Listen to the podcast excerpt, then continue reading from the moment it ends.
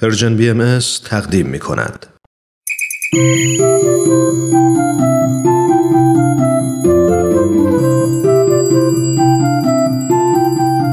کودکان منادیان صلح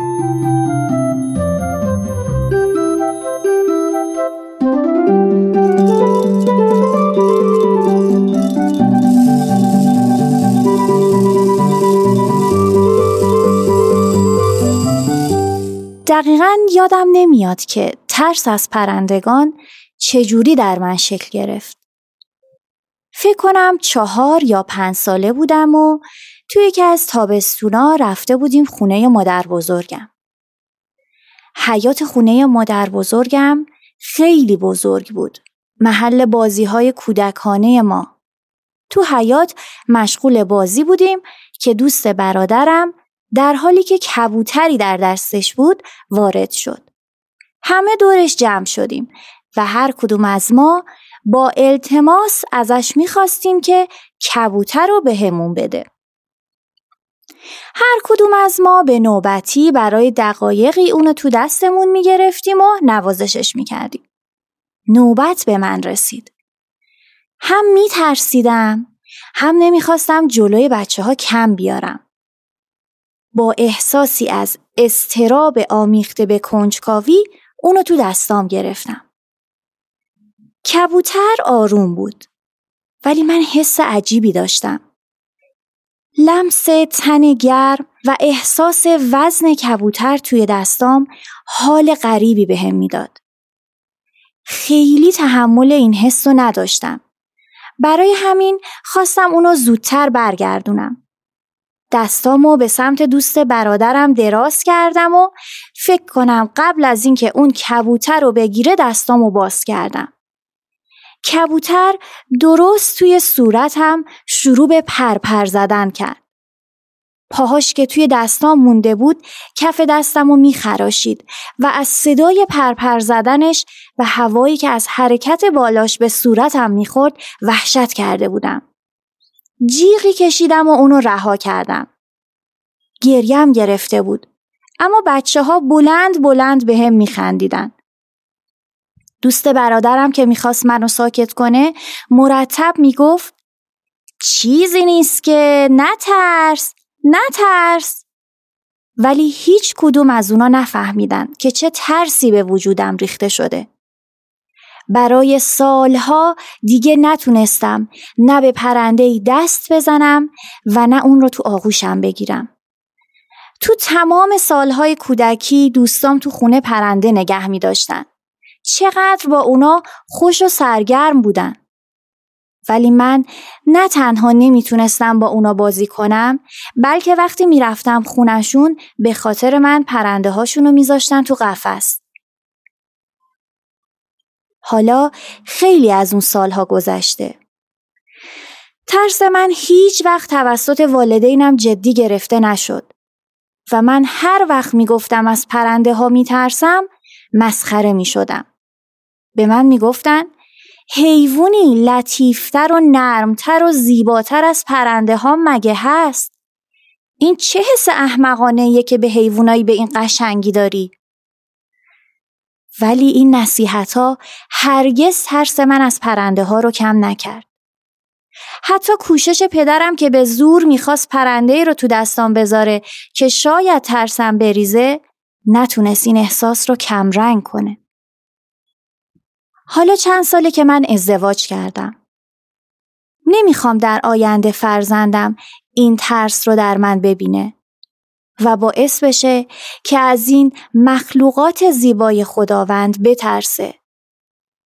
برای همین خیلی کتاب خوندم. با یه مشاور مشورت کردم تا بتونم به ترسم غلبه کنم. خیلی هم سریع پیش رفتم. الان به راحتی می‌تونم یه پرنده رو نوازش کنم و غذا بدم. و می‌دونم که این ترس به زودی کاملا در من از بین خواهد رفت.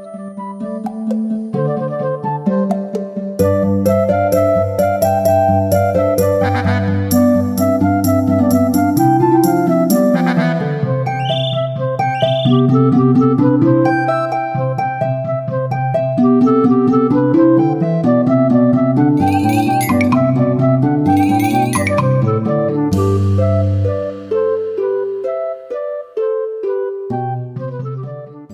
طول تاریخ ترس یکی از وسایل دفاعی انسان در برابر خطر بوده. ترس معقول و منطقی باعث بقای انسان هاست. وقتی کودکمون رو از خطر آتش آگاه می کنیم بسیار طبیعیه که از آتش بترسه و خودش رو از اون دور نگه داره و این ترس برای حفظ کودک ضروری هست. در کودکانی که عقب ماندگی های شدید ذهنی دارند احساس ترس به مقدار بسیار کمتری وجود داره و از این رو امکان صدمه زدن به خود و دیگران رو دارند چون نمی‌تونن اعمال خودشون و نتایج اون رو به خوبی ارزیابی کنن. در کودکان سه چهار ساله وجود انواع ترس شایع هست.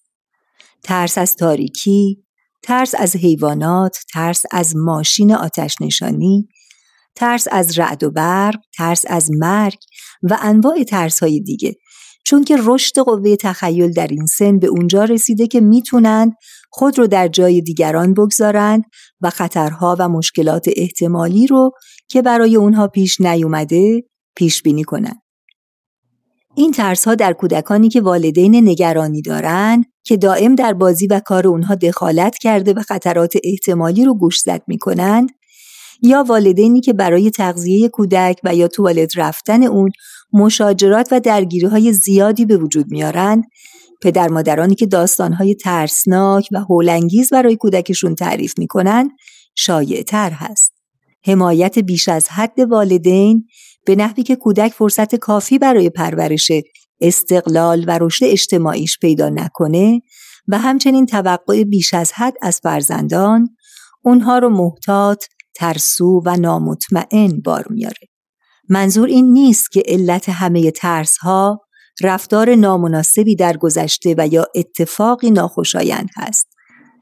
تمام کودکان قطع نظر از دقتی که در تربیت و پرورش اونها به کار میره از بعضی چیزها میترسند و به تدریج با رشد ذهنی بیشتر و هدایت و راهنمایی والدین بر ترسشون غلبه می‌کنن. مهمترین کاری که والدین در مقابل ترس کودکان باید انجام بدن حمایت، محبت و حوصله به خرج دادنه.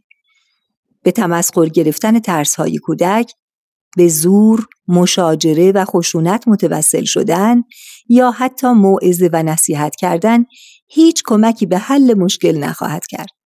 در این موارد اگر کودک مایل از ترسهاش صحبت کنه به اون این اجازه و فرصت رو بدید که از ترسهاش بگه.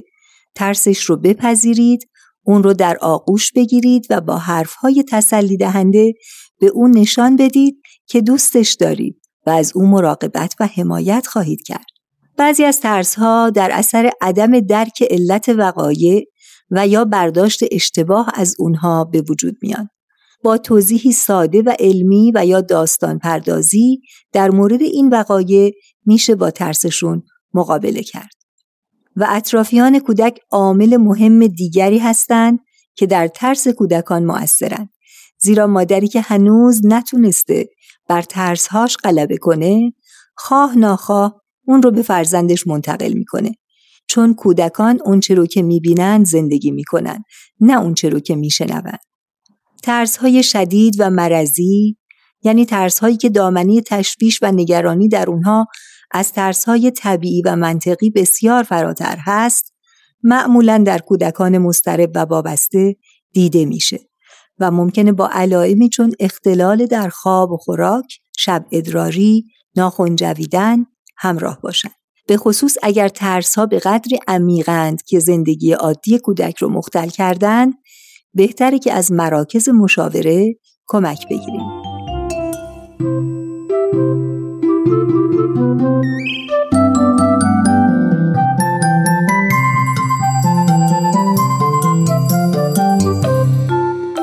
تهیه شده در پرژن BMS